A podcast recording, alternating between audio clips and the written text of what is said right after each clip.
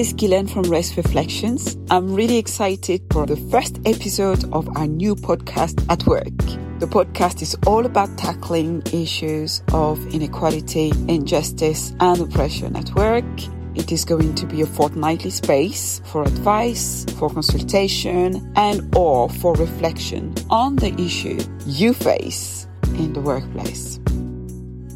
Harvinder is a British Asian male in his mid 20s who has worked as a research assistant for about two years.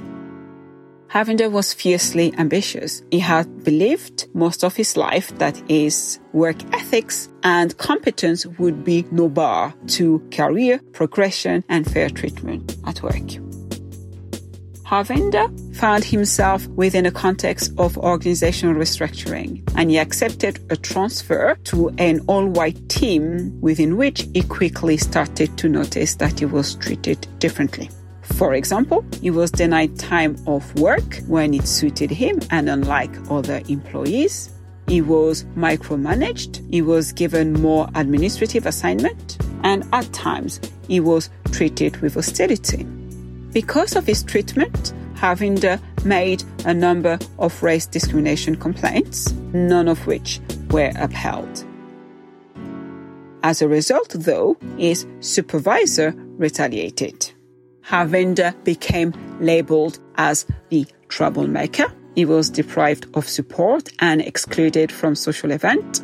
But because he needed the job, Harvinder endured the mistreatment for several months. Nonetheless, his well-being became affected. He started to have nightmares about work. He experienced panic attack on his way to work and they became so severe that he could no longer face returning to work. Eventually, Harvinder was signed off with depression for about 18 weeks. This period of sickness absence was extended until he finally resigned. So if you want to know more about Harvinder, about his experience, about how we might make sense of what is happening to him, but also what organizations can do to limit the harm of racism, please join us at work.